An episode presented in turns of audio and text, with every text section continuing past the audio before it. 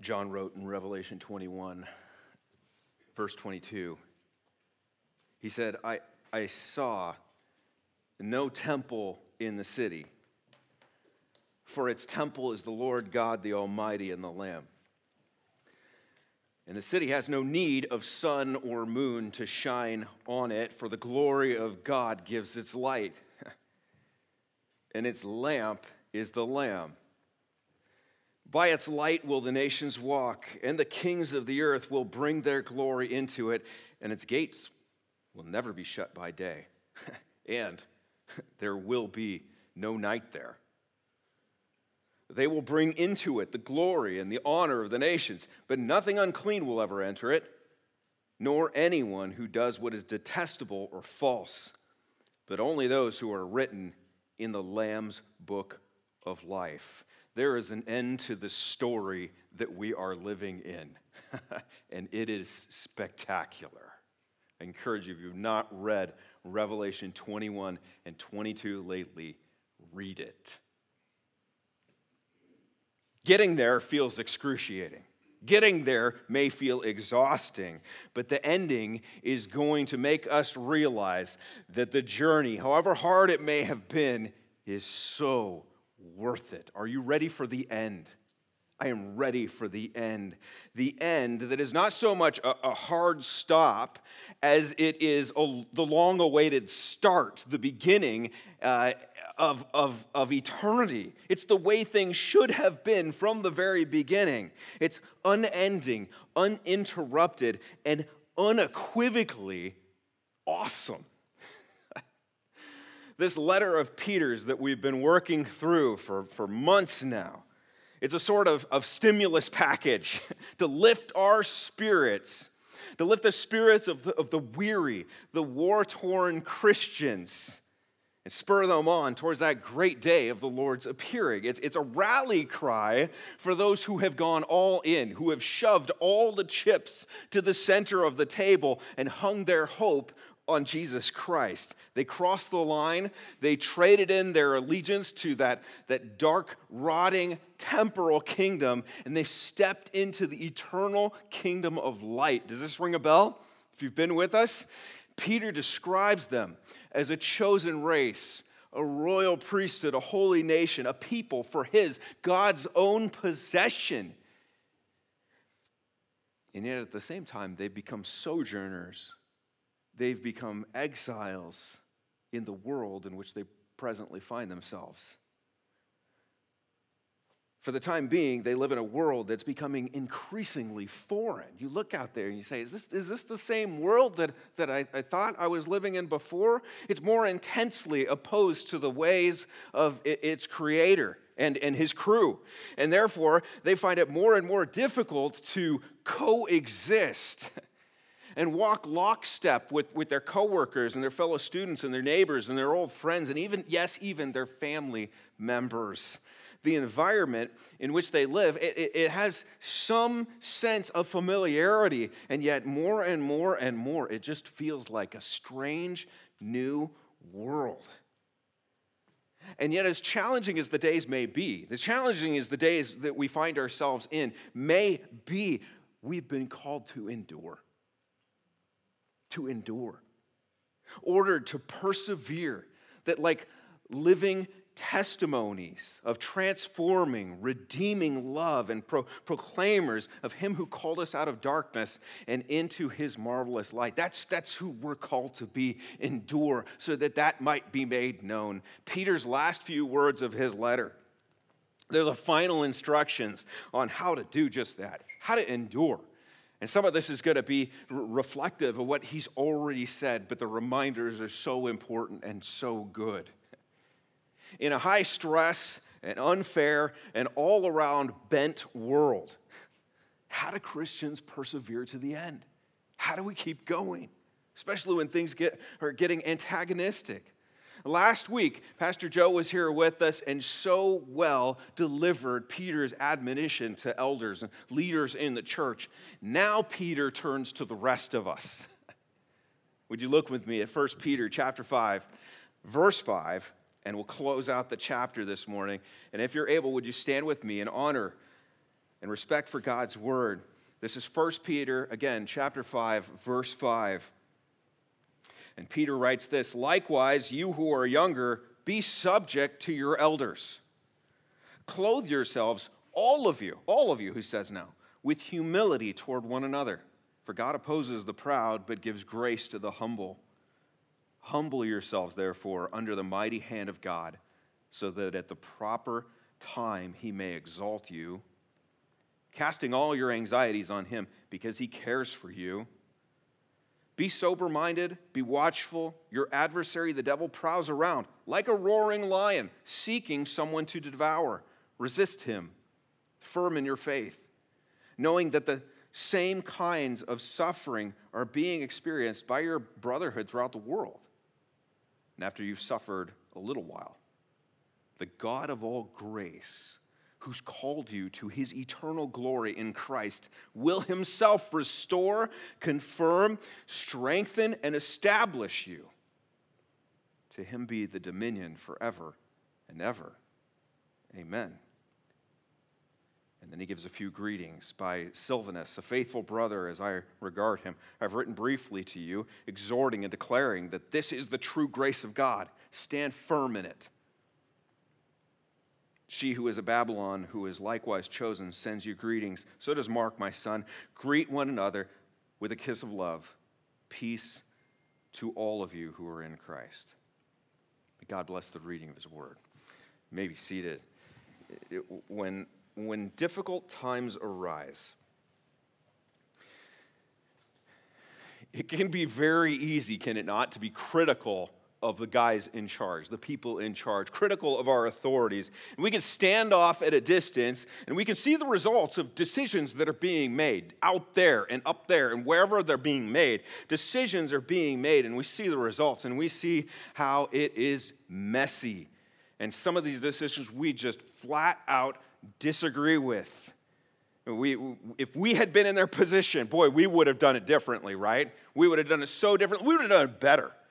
And that may or may not be true. And we've experienced but that, that kind of feeling time and time again in, in recent years. We've been there when it comes to politics. Oh, we've been there. We've been there when it comes to COVID issues. We've been there when it comes to border crisis. We've been there when it comes to the war in Ukraine. We've been there when it comes to uh, economics. We've been there when it comes to uh, the, the, the, new, the new mindsets of what it is to be human in our world. And sometimes it's just a matter of opinion, and we could differ and still get along with each other. In other cases, it's a matter of right and wrong. It's very clear cut, isn't it? Right and wrong, true and what is not true.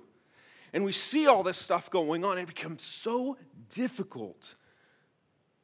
And we can become so cynical and so hard hearted toward anyone in leadership. It's easy for us to just become jaded with anyone who holds a position of authority or who holds a position of power.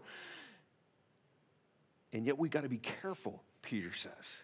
We got to be careful not to allow those same kind of feelings and attitudes and postures to creep in to how we view authority in God's program here in the church.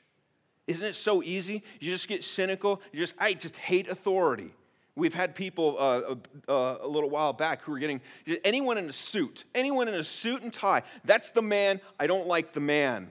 In my last church, we, we wore suits when I first started there. We had people show up one Sunday and they're like, I can't, I can't go in there. There's people in suits in there. We're not going in there. You see, it, it, we, we bring it, we bring it here. We bring our feelings here, don't we? And God says, No, you can't do this. God's called a people together. We are His church.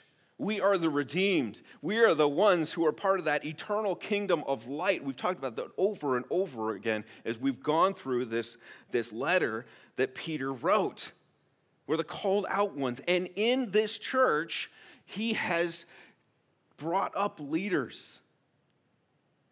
And we can't have that same kind of attitude towards them while we may live in a corrupt and deteriorating world, we can't just write off anyone who is in leadership. And Peter tells Christians that they are to be submissive to those elders over them. And this is one of the ways that we are going to persevere as a people, the church, through this tough time that we are going through.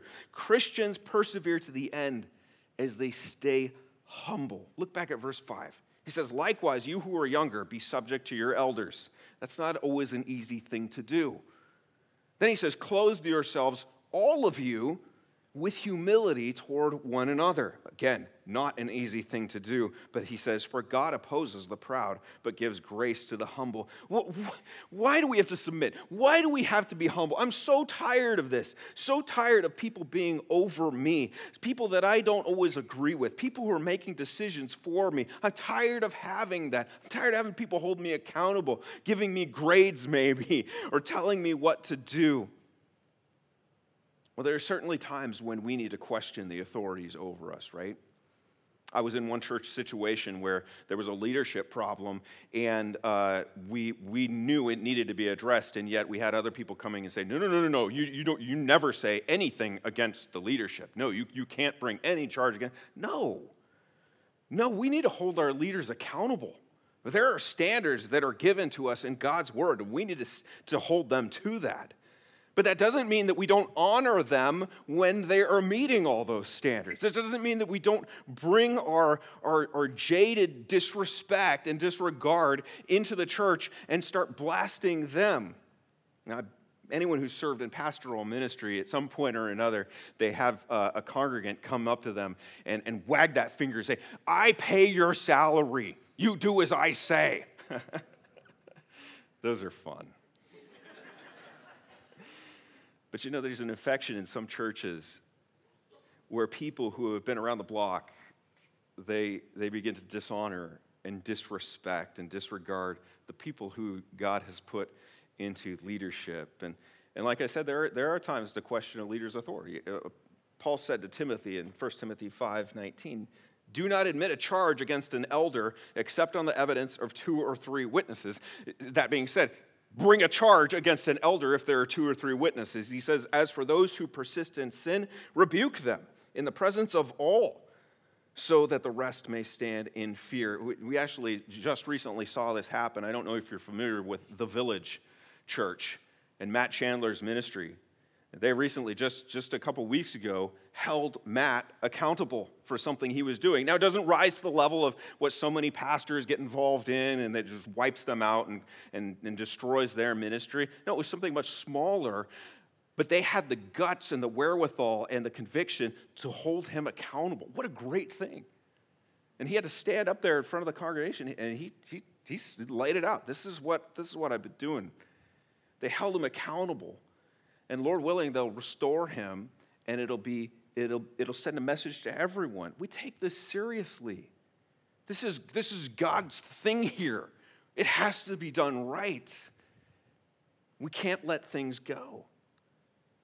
But you know, when there are no reasons to think that an elder has disqualified himself for leadership, well, church, need, church members need to make sure that they, they stay humble and respectful towards them. Paul said in 1 Thessalonians 5:12, he said, "We ask you, brothers, to respect those who labor among you and, and, are over you in the Lord and admonish you and, and to esteem them very highly in love because of their work. Be at peace among yourselves. Be at peace. Friends, this is this, this thing, the, the, the local church is to be a place of refuge. Yes, you, you, you go out there and you experience all kinds of, uh, I like, like what Dan Shikami says, enmity and strife. There's fighting, there's, there's betrayal out there, there's all sorts of things. This is where the peace is supposed to be. And so we need to be careful as we're out there interacting and, and getting so frustrated and so discouraged and, and, and so uh, raw from the abrasiveness of it that when we step into here that we recognize this is the place that is our refuge. This is god's people that he has brought together and we need to be so humble when we come here. Check your, hum- your pride at the door and be patient and loving towards one another. This is where the peace is supposed to be Why should you stay humble? Well, a couple reasons. Uh, and they don't have to do really with, with the people who are in charge, it has to do with God. That's what Peter directs our attention to. Be humble. Why? He says, because God opposes the proud. He opposes the proud. If you're a proud person, it, I've met so many different proud people that think that God is on, uh, you know, I, I've read the Bible, I do, blah, blah, blah. And they, they start acting like God is on their side. Peter says, no, no, no, no, no, no, no. God opposes you. He opposes the proud. If you're not approaching, especially a, a, a, confrontational kind of conversation where you need to hold someone accountable, if you're coming in prideful, God is opposing you. Yes, it may be that a confrontation needs to be had, but if you're uh, coming with a prideful spirit, you're in the wrong. God opposes the proud, and it also says he gives grace to the humble. Those who are humble, God actually provides for and takes care of. This is how we persevere to the end. As God's people, the church, we stay humble. Times get tough, yes. Stress levels, they're rising. We're feeling the pressure. Just surviving in our world is a difficult thing. It's getting increasingly intense, and that's when we need to be checking ourselves. Stay humble rather than letting our pride bend us all out of shape and lead us to get frustrated with people in authority over us. We've got to trust God's sovereignty here. He's put them in place. How, how, how do you do this? How, how, how do you stay humble? How do you, how do you keep submitting? This is certainly not an easy task. Look at verse 6. He says, Humble yourselves, therefore, under the mighty hand of who? Of God. So that at the proper time he may exalt you, casting all your anxieties on him because he cares for you. Did you notice the word therefore in there? It's, it's there.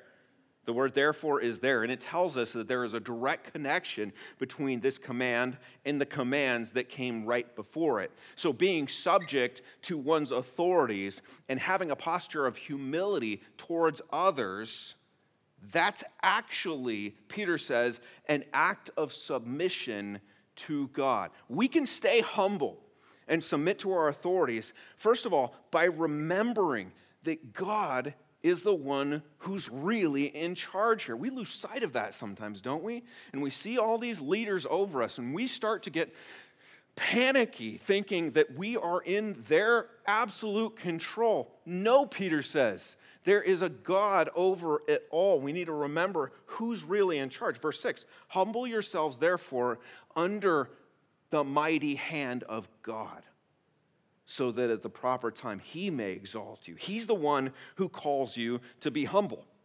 He's the one who's going to reward you for being humble. And so it doesn't matter whether or not the individuals in authority have earned your respect. We're not to submit simply because we just think they're the greatest thing that, you know, since sliced bread oh, God's gift to the, oh, I just love this person so much. That's not, that's not our motivation here. It's not because they're worthy of our respect and service. Rather, just as Peter told us before in chapter 2, our humility toward others, that needs to stem from our humility towards God. This is his thing, his ship. Because he's in control, even over the people we're given to interact and yield to, that's, that's why we check our pride. That's why we humbly submit. And ultimately, when we stay humble and submit to our authorities, we're actually submitting to Him. But what about those people who are just so hard to submit to? Now, how can we continue to submit and be humble? Well, we can be, submit and be humble to our authorities by calling upon God in prayer. Verse 7. We use this verse all the time for all sorts of different things. God cares for you, so yeah, cast all of your anxieties on Him. And I think that's true, and I think that's right, and I think that's good. But in this context right here, He's talking about the church. Sometimes anxiety rises in the church. Why would that happen? Well, because this is a bunch of flawed people here. It's a bunch of sinners that have been redeemed by, by Jesus Christ, and the Holy Spirit is working in and, and transforming, bringing about their gradual sanctification. And there's going to be some bumps and bruises and, and irritations, and that's going to happen. That's when we need to cast our anxieties on Him because He cares for you. As we find it difficult to honor others, we're to seek God's help. what a thought. Peter says, Cast your cares on him. Why? Because he cares. He cares for you. Yeah, he actually cares for you. Even in this world where it seems like everyone is out to get you. You get your utility bills and you look at this and you're just like, What happened here? They're after me. He cares for you. He cares for you, so trust him. Trust him. Well, yeah, I know. Trust in the Lord with all your heart and lean not. Yeah, I, I, I know, I know that, but, but, but I've got real practical stuff happening here. I've got a boss at work who's just creaming me. I've got fellow students who are riding me. I've got a, a, a spouse that just, yikes. I don't think they're submitting to the Lord. Cast your cares on Him, He cares for you.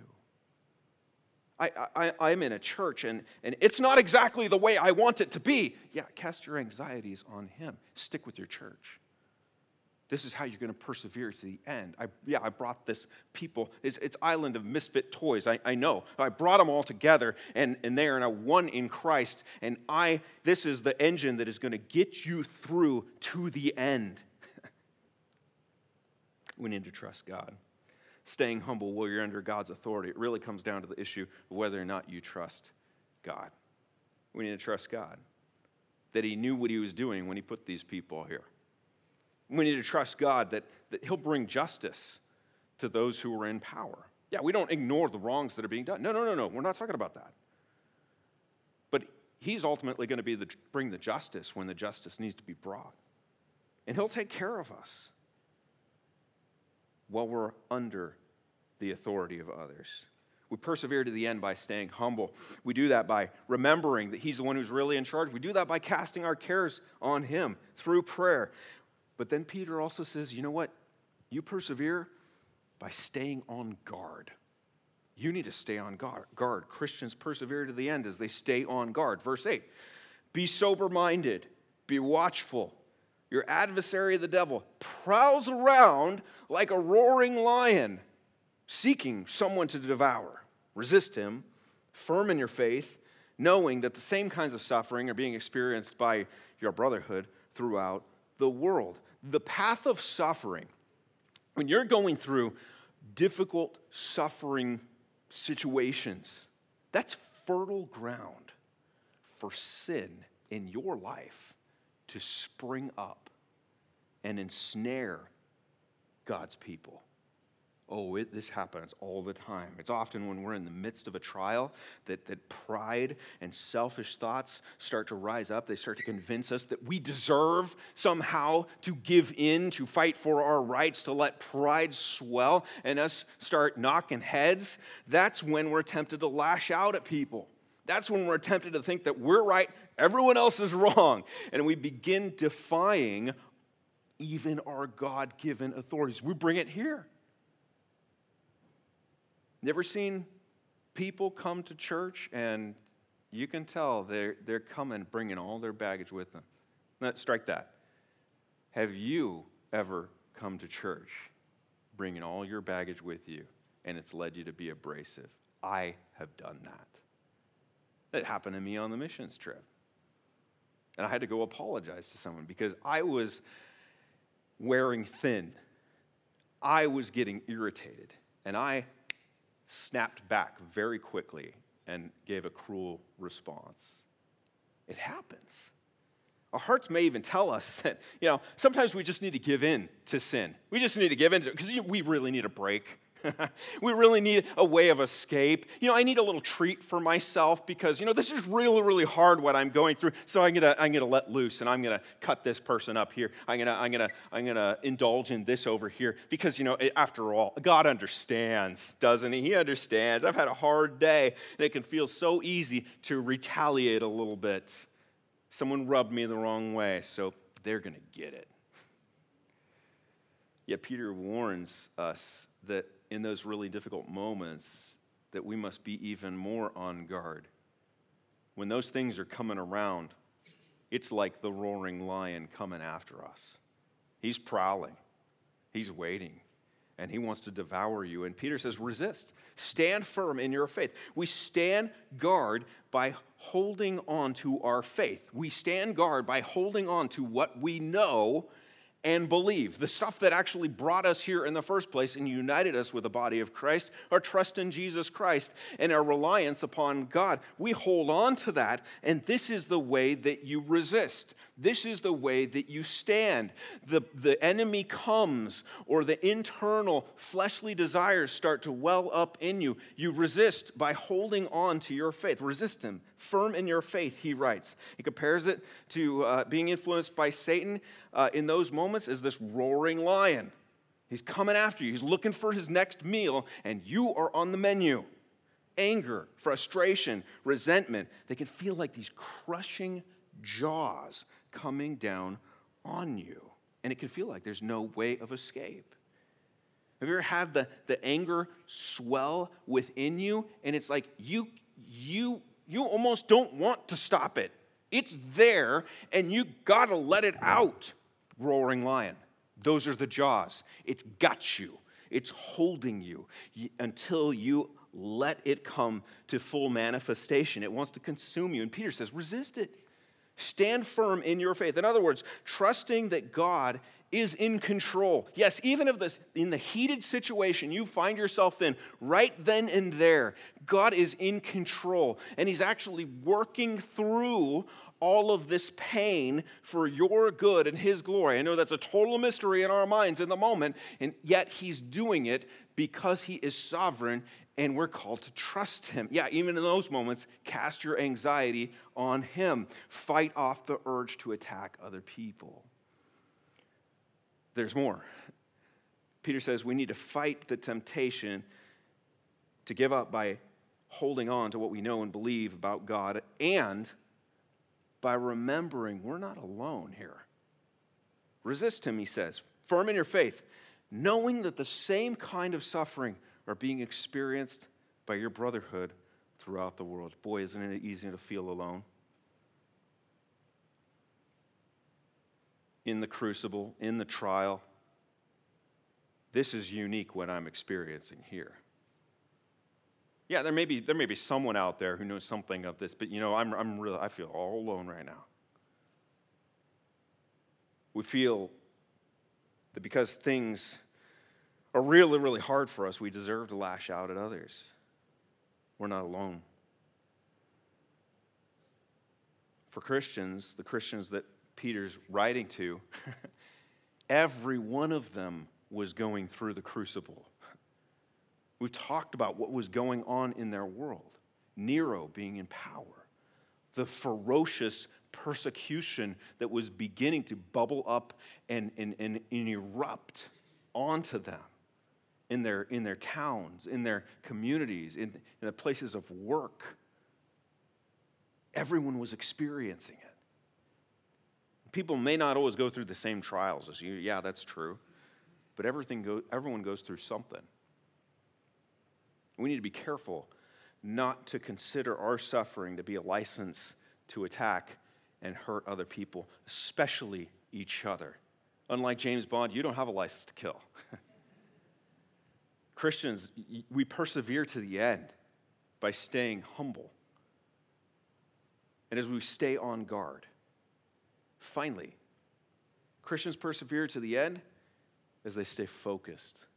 They stay focused on the glorious end. This, this for me is it. This is where it's at. Verse 10 After you have suffered for a little while, the God of all grace, who has called you to his eternal glory in Christ, will himself restore, confirm, strengthen, and establish you.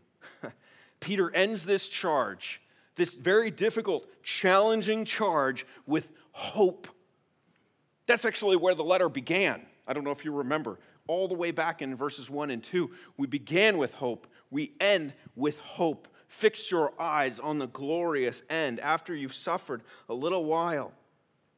God's already shown his goodness to you, hasn't he? He's already shown his great goodness to you in Jesus Christ, the incredible gift that we have in him, that the, the unstoppable, unbeatable enemy of our sin that condemns us and says, There is no way you are good enough to go to heaven. There is no way you're you good enough to ever be acceptable to God. And Jesus swoops in and completely annihilates it as he goes humbly to the cross. God's shown you his goodness. He's shown you his, his power and his grace, and it is awesome. It's awesome. And you know what? There's more coming. He'll restore you, He'll confirm you, He'll strengthen you and establish you, even though you may no, see no end in sight. Even though you may not know how justice will be done. I just don't see how it's going to turn. I don't see how anything good is going to come out of this. Yeah? Even though you may not know how it's going to end on a good note, God is going to lift the humble back up. Stay focused on the end. Yes? Stay focused on the end. Remember, Jesus in Philippians 2 gave up everything for you and for me.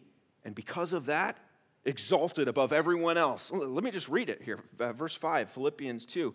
Have this in mind among yourselves. You need, we need to be thinking about this, which is yours in Christ Jesus. And then he goes on to describe Christ Jesus, who, though he was in the form of God, did not count equality with God a thing to be grasped. He didn't demand his rights. I'm God. You're not doing anything to me.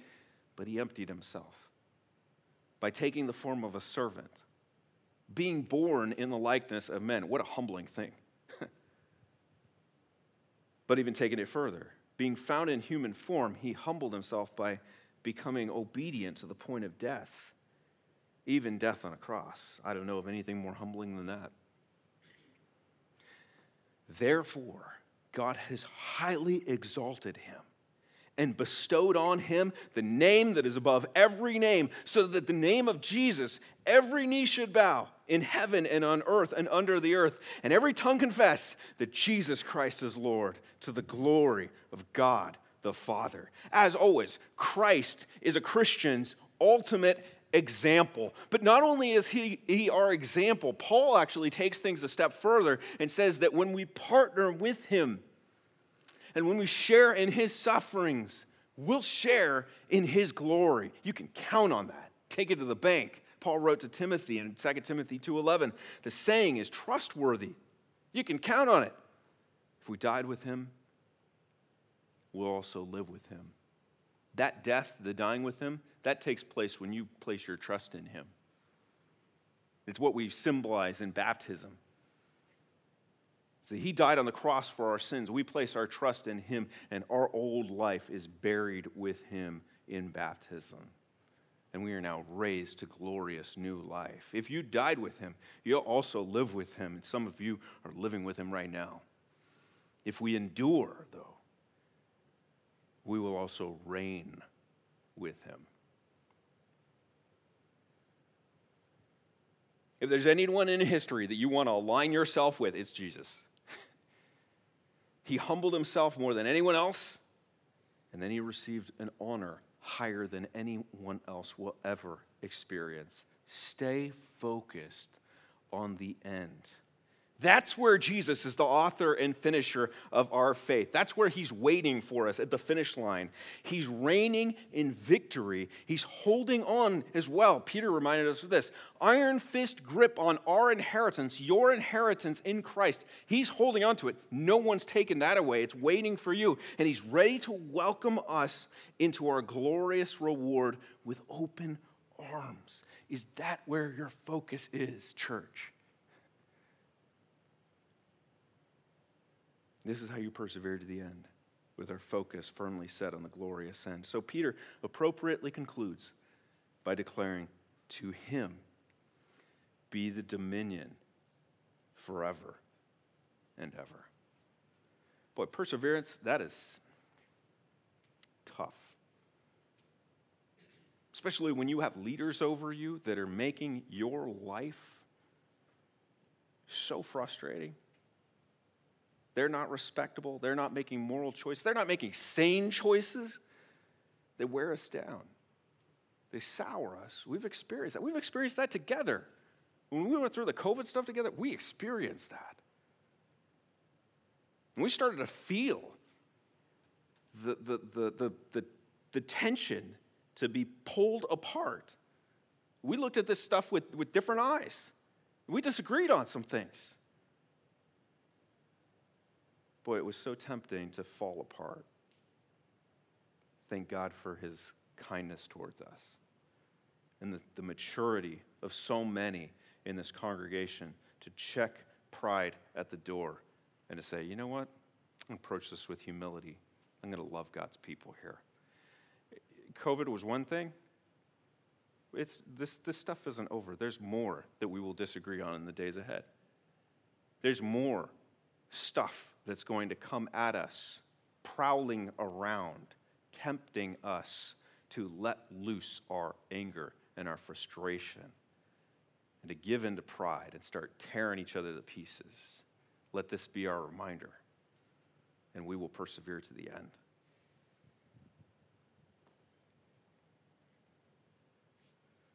Peter closes this letter. He urges us to persevere as we stay humble, as we stay on guard, as we stay focused on the end. Remember to stay humble as you remember that God is the one who's really in charge. He cast your cares on him, He cares for you.